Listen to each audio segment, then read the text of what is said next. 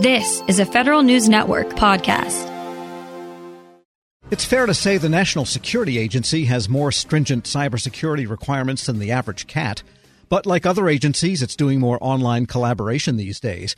That's why it put together a guide to choosing and using conferencing and other collaboration tools securely. Here with more, the NSA's Cybersecurity Directorate Technical Director, Neal Ziring. Mr. Ziring, good to have you on. Thanks, Tom. It's good to be here.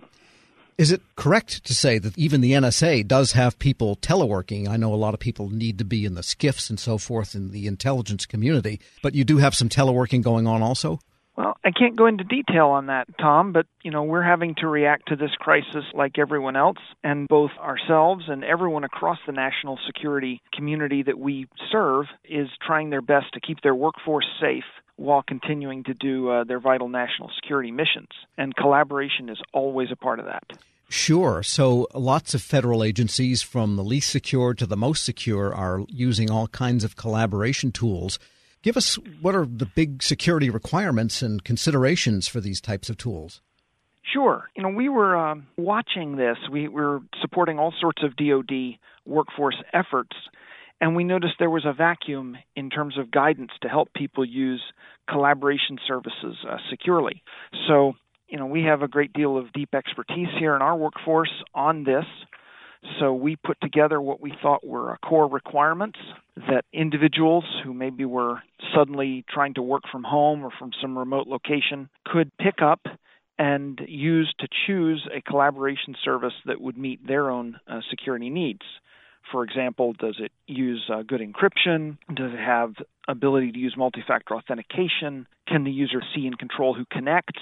These are all very important requirements for uh, selecting a service that you're going to use for government work. Because you have a list of about seven cybersecurity aspects of these encryption, uh, two different levels of encryption, and so on, and there's a yes or no according to each one. Are there any particular characteristics that, if they get a no at, that product would be just simply ruled out altogether? Well, we didn't want to go there we didn't want to be prescriptive because the needs of different agencies vary widely. We wanted to inform folks across the national security spectrum of which requirements they should consider. I don't think any of them are sort of showstoppers in that sense. They're all reasonably important and they're going to vary between different folks. For example, there are some folks in DoD I know where uh, the authentication is a very important concern for them. So for them, criterion number three, use of multi-factor authentication will be vital. And we just wanted to inform them and have a representative list of products. It's not a comprehensive list showing what they should consider and what they should ask of the products that they start to use. Basically, it looks like the only thing that doesn't encrypt or use multi factor authentication or do anything is plain old SMS text, which is not really a brand, but that's what everybody's got on their phones. Yeah, we threw that in as a comparison. We're really hoping people will choose to use more secure means than uh, bare SMS. And in coming up with the lists and the different ratings for the different yes or no answers on the different aspects of security on these products, did you just get that from the product literature or did you test them? For the most part, we got it from the product literature because we noticed this vacuum. We had received multiple sort of time sensitive requests from customers across DoD and other national security establishments saying, hey, we need some help here. So we got together a team of folks. We uh, did some testing and a whole lot of reading of product literature under conditions emulating what a uh, teleworking user would face. And then we put these together and we invite the uh, folks who maintain these systems if they spot an inaccuracy in what we've published, then they can write to us and we will correct it. We've already gone through one round of revision. Got it. We're speaking with Neal Ziring, the technical director of the Cybersecurity Directorate at the National Security Agency. And have you heard from any agencies that said, hey, this happened to us with this particular product? You better be aware of that potential. No, we haven't received reports of actual incidents. We have had several national security organizations write to us and say that the guidance is helpful and asking additional technical questions. That's pretty standard for us. Sure. And I have a question about these products too. Suppose someone in a national security situation is teleworking and collaborating over these. And let's postulate that no data is being exchanged. Say, no documents or something would be exchanged mm-hmm. back and forth in that manner because it may be against the rules and depending on the sensitivity of the data.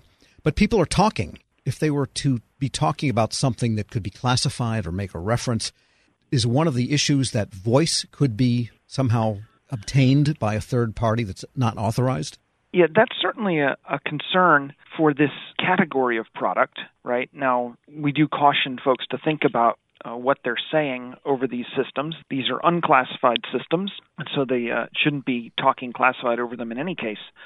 But yeah, that's why criterion number one is important, for example, right? Is this something that employs encryption so that if there's somebody uh, who can see that traffic, then uh, they're not going to see anything but ciphertext. That's a very important part of selecting a, uh, a secure collaboration service.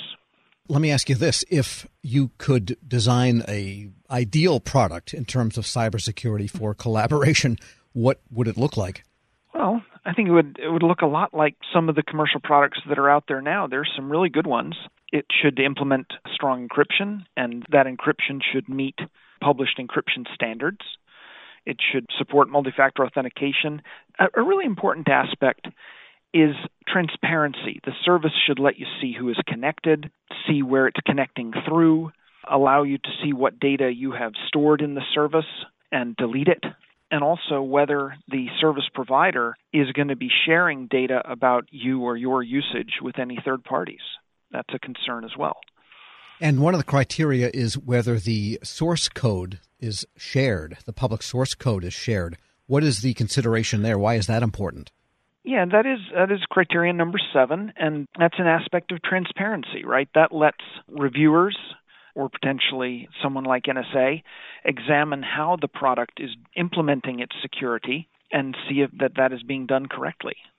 And there's probably some good guidance for the vendors. There's one here called Signal, which I'm not familiar with, but it gets yeses on all of the criteria except FedRAMP. It seems like that company ought to go for its FedRAMP certification. Well, I would encourage any companies that want to provide service of this kind to the federal government to uh, consider FedRAMP. I was there when they started FedRAMP. I think it's a, a great program.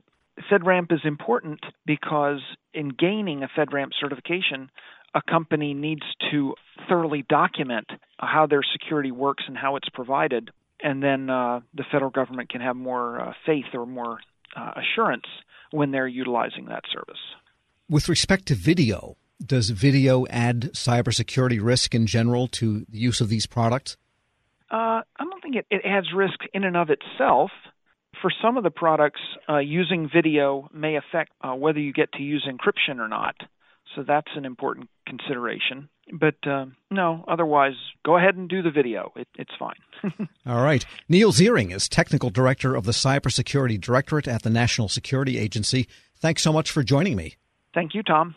We'll post this interview along with a link to the guide at federalnewsnetwork.com slash Federal Drive. Hear the Federal Drive on demand and on your device. Subscribe at Apple Podcasts or Podcast One. When you think about something that brings out the best in us, it usually involves helping someone else. By donating plasma at a Grifols Center, you can help save millions of lives and show your good side to the world. You'll join thousands of people who donate safely each week so patients get the plasma derived medicines they rely on. And you'll be rewarded up to $1,000 your first month. Learn more at grifolsplasma.com. Grab a 30-day free trial of LiveXLive Plus, and you'll get unlimited skips, commercial-free music, and all of the podcasts and live streaming events you can handle. Visit livexlive.com slash podcast one to learn more and start your free trial.